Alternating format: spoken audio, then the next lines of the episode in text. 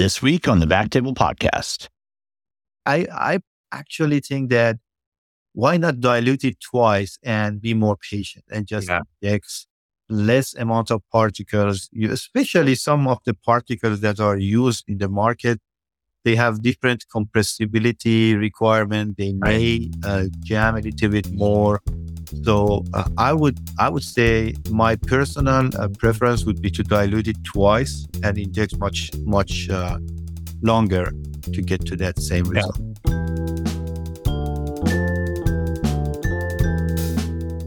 Hello, everyone, and welcome to the Backtable Podcast, your source for all things IR and endovascular. You can find all previous episodes of our podcast on iTunes, Spotify, and on backtable.com. Before we dive into our topic, let me first say a quick word from our sponsor, Guerbet. Guerbet is expanding further into the field of interventional radiology.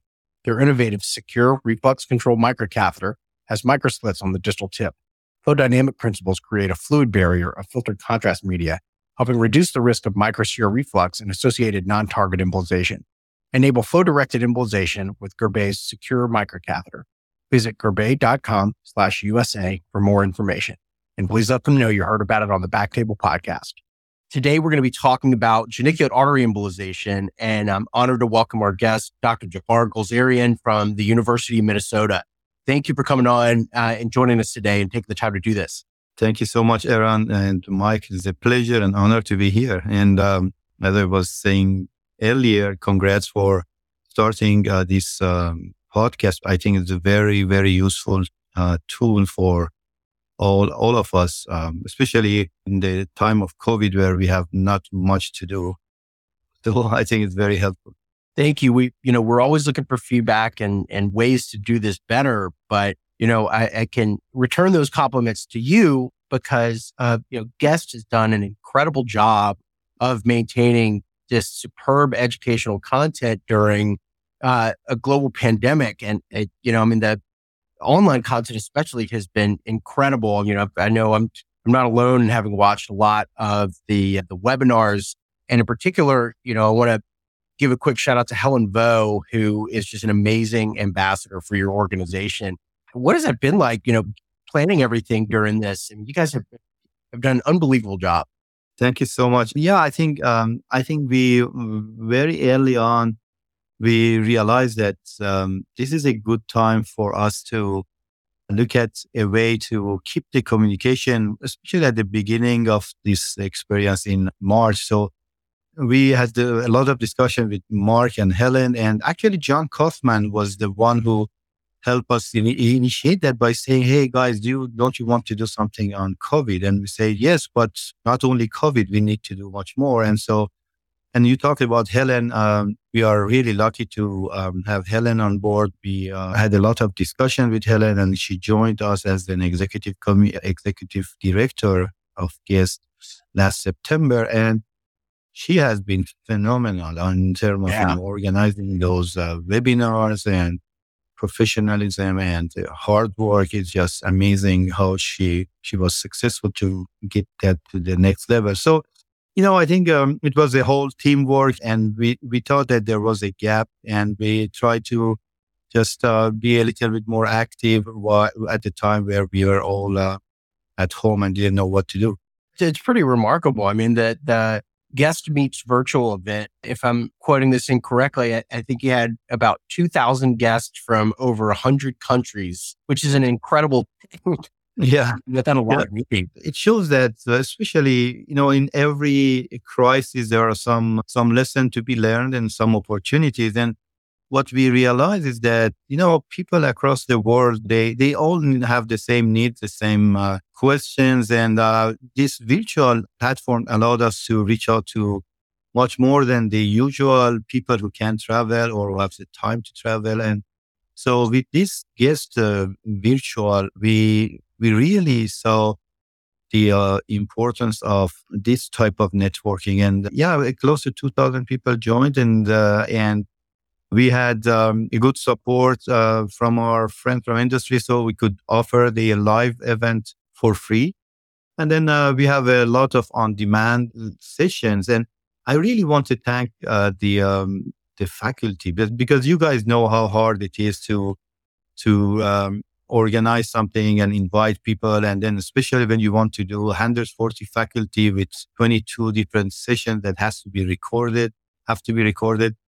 Almost every single faculty, there were maybe one or two, but every other faculty stepped up and they agreed to find a time on a Saturday or Sunday on the evening to record those things. So we have been very lucky with, we have a great community in IR and good people and they are, they have been all very helpful. because I've not done it without all of these people. And it's really a special thanks to all of our international faculty. I don't know if you have seen some of those uh, master class that Dr. Arai from Japan has per, have performed. Yep. Gary Siskin, of course, from uh, Albany. So there, there have been a lot of great, uh, great input to the meeting. So this is really a big thank you to all the faculty who helped the guests certainly a lot of great input and a lot of great content, which has been the norm for guests for a long time. I watched a prostatic artery embolization webinar last week. It's superb. And, you know, again, as you said, a great job for Helen in helping to maintain this. And of course, it's no surprise that you are on the leading edge of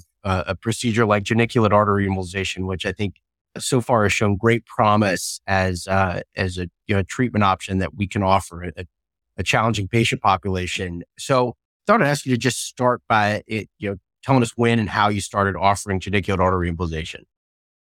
So for the um, for the hem- uh, hemarthrosis, um, we have we have had you know a few cases here and there, and so I started to talk to a couple of uh, orthopedic surgeons, and just wondered what they do with this uh, recurrence uh, hemarthrosis in some of those patients post knee surgery. And it happened that they were really at that time dealing with a few of those patients, didn't know what to do and they were planning to do redo surgery. And uh, then they, they say, well, you know what? There is no risk. Let's try. So we tried a couple of them and actually the result was very good at that time. So it's uh then they they started to send a little bit more patient and so that was about about mostly uh, hemarthrosis and then because we have created some good relationship with them, uh, I started to have one of my uh, partners to take a lead on uh, writing a protocol for geniculate artery embolization for osteoarthritis. And and we, we saw a really positive reaction from them, and we have we have worked uh, very closely with them to to finalize a protocol.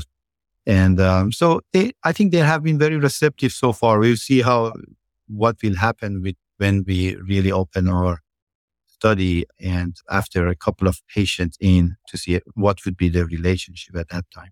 I'll be interested to hear the story eventually of, of how we figured out that this could be a palliative treatment option for pain secondary to osteoarthritis. You know, I, I love the story, yeah. Uh, you know, for, for prostatic artery embolization, how it was. Yeah, yeah, accidentally, right? Accident. You know, I mean, that we, someone, you know, there was a case report where somebody treated a patient for uh, hematuria and the patient had, you know, profound symptomatic improvement for BPH. You know, how yeah. did we figure out that this is an option for osteoarthritis? Yeah. So I think, I think really all of credit goes to Yuji uh, Okuno. As you know, he's, yeah, the great, great interventional radiologist from Japan. And I, I, from what I know, and I think we need to really ask him but he has also been trained uh, in um, orthopedic medicine, not surgery. I didn't realize that. Yeah, yeah. So he has been, uh, and I think he has also a very reputable family as a member as orthopedic surgeon. So by being involved with that and being involved in IR, he started to realize what uh, the literature is actually talking about is that contrary as what we have learned in medical school that osteoarthritis is a wear and tear problem, there may be more into this. And uh, one of the uh, idea was that, you know, in most of us normal ca- cartilage, it's um, actually acting as the anti-angiogenesis organ to balance the um, synovium that is actually provoking more angiogenesis. So there is a normal balance between, in a normal person, between angiogenesis and anti-angiogenesis effect of normal cartilage. But with, with, in patient with OA, we have realized that, excuse me, actually patients with, uh, will start to replace the type of cartilage they have with a different type of collagen. And that collagen is not as efficient in terms of preventing angiogenesis. So there is the imbalance between angiogenesis provoked by synovium that is actually mediated with a lot of substances like uh, cytokine.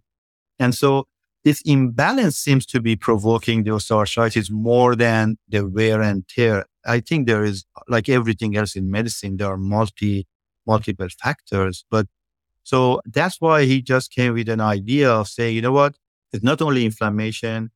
Maybe if we embolize the hyperemia, we will also improve the organ and uh, the tissue. And so that's how he started that. And then in the meantime, there have been a lot of animal study confirming that theory. And we actually did a my study here at University of Minnesota where we teared one of the ligament in the knee and had the other knee as the control. And we actually did micro CT evaluation of the knee after a couple of weeks of trauma to one of the knee. And we realized that there has been significant increase in number of unnamed vessels in the, the damaged knee. So the question is always, is the angiogenesis a reaction or actually the cause of this? But whatever is the, the final uh, verdict, I think it all started from genius, I think, risk taking of Okuno. And that's, that's what we do in IR. You know, the, when you refer to PAE, John de, DeMeritt was the one who started that accidentally. And the same thing happened for uterine fibroid. You know, I remember at the very early a- days of uterine fibroid, I was in Europe and I did my first case of UFE in, in 1996. I always say to Jim, I did it before Jim Smith started in the US, but it doesn't make me as smart as Jim Smith, Jim Smith, but what what was hap- what happened there was exactly the same thing. They they were embolizing some of these patients with fibroid for uh, bleeding, and they wanted to prepare this patient for surgery, and a lot of patients canceled their surgery. So the accident has uh, helped us a lot, but here I think uh, there was a lot of personal input from Dr. Okuno. So I think we, you know, we have the benefit of, uh, you know, your unique perspective and having watched this happen with yeah, uterine fibroid embolization and then prostatic artery embolization. And, and now, you know, this is a roughly a similar procedure, but, eh, you know, following its course, you know, where do you think we are in, in terms of evidence and, and what needs to come next? What do we need to see in the literature before, you know, this is something that we can start offering patients? Yeah, that's a really excellent question. I think, I think there are the data is very, very limited. As you know, right.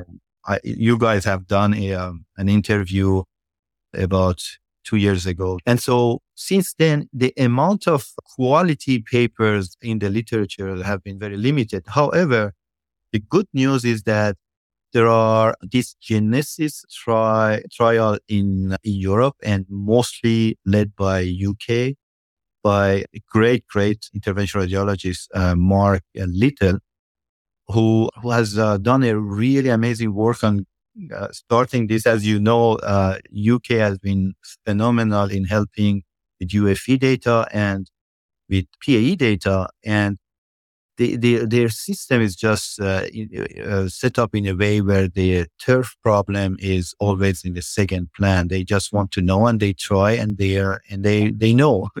So that's that's the, one of the things that I, I, think I am really eager to hear the, outcome of that. Dr. Padia uh, Sid from uh, UCLA has uh, finished his recruitment of an FDA IDE study. Hopefully, COVID has delayed a little bit his uh, six months follow up, but I think he's uh, is getting ready uh, to bring that to the market and and excuse me to, to the literature and try to publish that data.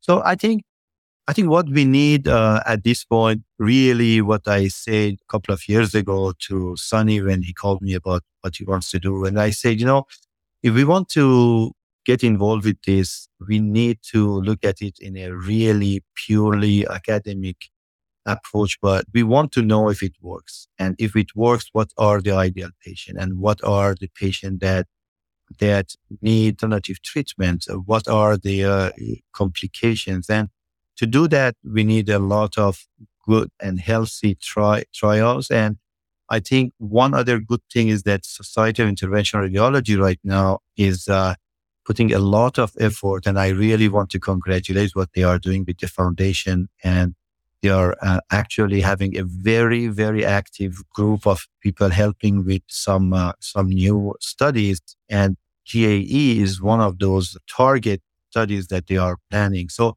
I think that we need really some good quality data. We, I definitely would recommend people not to do it outside any protocol and resist the, uh, the urge of uh, just saying, well, I have a patient, he wants to, or she wants this to be done and let's do it. But I think with, with the preliminary result that I have seen and with the, the evaluation of the cause and benefits, I truly think that this is going to be an amazing area for IR in the future. But we, we just need to be patient. I, I think you're right. And, you know, I mean, we, we talked about this before.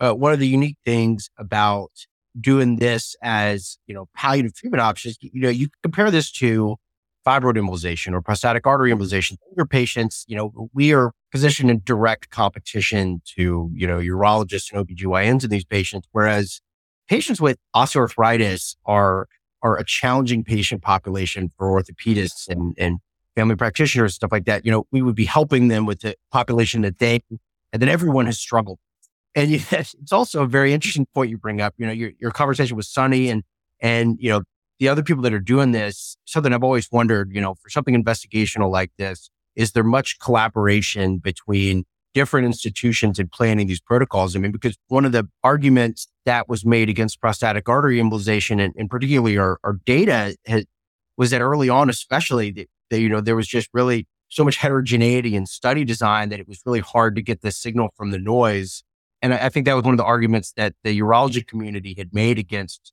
PAE is just that, you know, the quality of data was, was relatively poor. So, you know, when you're looking at your own trial, like how are you basically setting this up in comparison to other trials in order to get the best quality data, but also to add something useful, you know, in, in terms of basically what, what we're showing? Yeah, actually, uh, Mike, this is an amazing, amazing question. And I think you are so right. And, you know, this is, this has always been my approach is that I, I, and I have done that with my PAE study and gastric embolization trial. We, we work on submitting a multidisciplinary protocol and uh, run it by FDA. Uh, and if FDA approves it, we go through IRB. Now, I think I explained to you, but our IRB locally is extremely, extremely difficult. And so uh, our protocol was approved by FDA more than a year ago, and we are still going back and forth with our IRB. Finally, they approved our protocol, but we have to send it back to FDA. But what I was going to get back to your point is that not only we have to do good studies, I think SIR and other institutions, even GEST research committees, we are ready all to help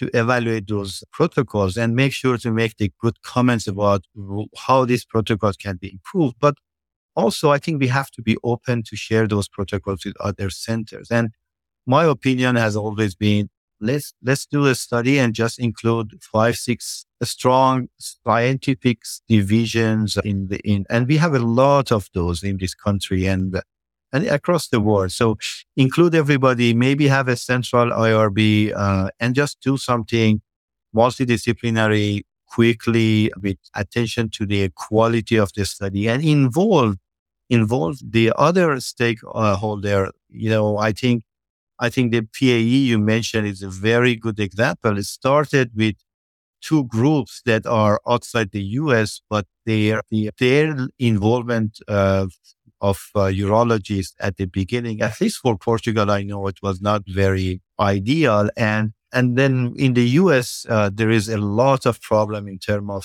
recruiting patients because most patients prefer to go to minimally invasive if they know the, the risk and benefit. And so we have, we have those challenges that didn't help with the PAE. I hope we can le- review that for, uh, for genicular artery embolization in a more uniform and more collaborative approach. And I think that would be, that would be really the, the way to go forward. I agree. And I, I think, you know, you make a great point. It is a, you know, this procedure and with these patients, it is a very unique opportunity for us to offer something in a in a truly collaborative manner, much more so than we can with other procedures where you know we're really placed in direct competition. So let's get into the procedure a little bit. You know, I, I have actually only done this for hemarthrosis, and you know, one of the things I had, had struggled with is is figuring out the best way to do it in terms of how many arteries to treat and and to what degree. So, you know, if, if you don't mind sharing this, you know, how you're planning to do this in your own trial, what does the procedure look like for how you're you're planning to do it in your trial? Yeah. So there are two uh, different way of doing it, depending if we are talking about hemarthrosis or uh, osteoarthritis. I think for hemarthrosis, the goal here is really to go after all the area of uh, hyperemia or blushes that we see. And usually there are multiple vessels. As you know, there are six to seven main vessels going to that area of mm-hmm. the knee post post surgery. And we need to, we need to uh, go as much as possible to most of those arteries. And the reason I say most of those arteries because especially with the hardware, it's very difficult to, to see every in or to catheterize it. And sometimes these procedures for hemarthrosis can be very long and, uh, and sometimes painful for, for us in terms of trying to find the best angle to be around the, the prosthesis and to find the origin of the artery. So my, my explanation to patient is that we are trying to go as far as possible to remove, remove all the blush uh, from uh, every arteries. However, sometimes it may take uh, long and we may have to do it in a couple of sessions, mostly two sessions. But what we have also realized that if you remove the majority of the hyperemia, you still will have a good result. For uh, osteoarthritis, usually, as you know, the majority of symptoms are in medial compartment, and there are usually two main arteries going there: is the descending genicular and superior medial artery. And so those arteries are usually, especially the descending uh, genicular, are the most easier uh, to catheterize. And there is so much communication between the two that I think um, you can sometimes uh, use uh, one to get to the other one and uh, and treat. And so there are less need for arterial catheterization for osteoarthritis. Now, to the technical embolization, we, especially for hemarthrosis, as my majority of experience is also in the uh, post-surgical knee, is that we moved from a heavy-handed embolization to really small embolization. And the goal is just, as I say, to remove the hyperemia. Okay. So the, and in osteoarthritis, the goal is to what, how, how the way Okuno says, or it say we want to get take an abnormal artery and make it normal. We don't want to block the artery. And so that's, that's, I think, um, the difference between the two, uh, techniques. Is there any difference in how you might approach this in terms of embolics for hemarthrosis versus osteoarthritis? Yeah, absolutely. Very good question. So I started to do, to use 100 to 300 micron embospheres for hemarthrosis but I realized that actually there, there is, a, I had one case of skin uh, changes. I would say mm-hmm. uh, it was not skin necrosis. It was mostly livedo reticularis. And since then, I moved to three to 500 microns. Uh, you, the goal here is really uh, to reduce the blush. You don't, you don't inject too much particles. If I always say to my partners, if you start to see that you're injecting more than three to four cc of diluted embospheres, you are embolizing somewhere else because that artery cannot handle more than that. It doesn't need more than that. I think from, from our protocol and what Mark Little and, and Sid Padia and Okuno are doing, we are going to 100 to 300 for OA we don't want to go below that. I think, as you know, there is a difference between the permanent material we use in the Western countries and the uh, imipenem uh, particles that are right. antibiotics uh, used by Okuno. They are much smaller size, but they are uh, rapidly resorbable material. We don't know exactly if their effect is embolization effect or anti-inflammatory effect. I think everybody thinks it's embolization, but But for uh, the rest of the protocols, everybody uses uh, equivalent, equivalent of 100 to 300 uh, micron embospheres. Now, 100 to 300 microns embospheres probably translate to 250 to 350 PVA and maybe to 100, 150 uh. Okay. I read a uh, an abstract last night on the uh, in vitro characteristics of the uh, the imipenem cilastatin particles that they use for that, and uh, mm-hmm. basically it's like most of them were smaller than like 30 microns, tiny. Um, exactly. It it actually changed over size. I mean, it changed over time. It's really interesting. So yeah, you know, I, I think with this is that what for uh, prostatic artery embolization, I think it probably kind of take time to parse out the best way to do this, you know, in terms of both particles and endpoints. What is very important though, uh, as you, you are right, this uh, uh imipenem can vary between 10 to 70 micron. But what is really important, and I think I can't emphasize that enough for any of knee embolization, the amount of particles you need to for embolization is extremely low extremely low. So you guys have done uh, prostate artery embolization. I have seen some of the posts, and uh, you you see when we are embolizing um, PAE, sometimes we do we get two three cc's in, and there is no forward flow, and start to be panicking. Maybe maybe we haven't embolized enough, and some people uh, like Carnevale, Francisco, perfect the technique because as I I always give him hard time because we are good friends. I say, well, this is to reassure the physician's stress level by going more deep and give more particles because you think that two to three cc's may, may not be enough. But in average, we do a little bit more than that in per artery for PAE, but for geniculate artery, man, if you if you are injecting more than two three cc's per artery, there is something wrong. And so that's probably the message. to to keep in mind. Are you diluting it to the same degree that you might for prostatic artery embolization? yeah, yeah.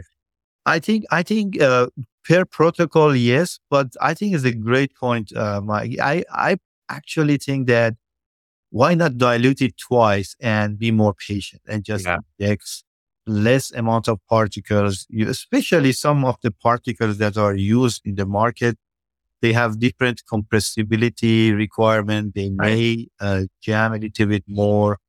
So I would say my personal uh, preference would be to dilute it twice and inject much longer to get to that same result.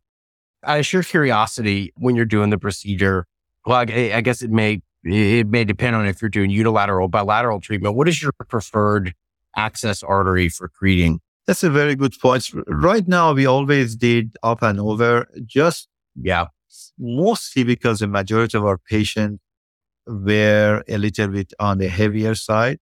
I know that there, uh, there is a trend to go ipsilateral antegrade yeah. puncture for the patient that are with a reasonable BMI. I think that that makes your life much easier. A lot of time, if you do that, you can just use the uh, deep micro puncture set and don't even need to go and upsize it. Interesting. Use yeah, and so you can you can really get away from a, a better uh, and faster approach. But right now, we we majority of my patients I go up and over.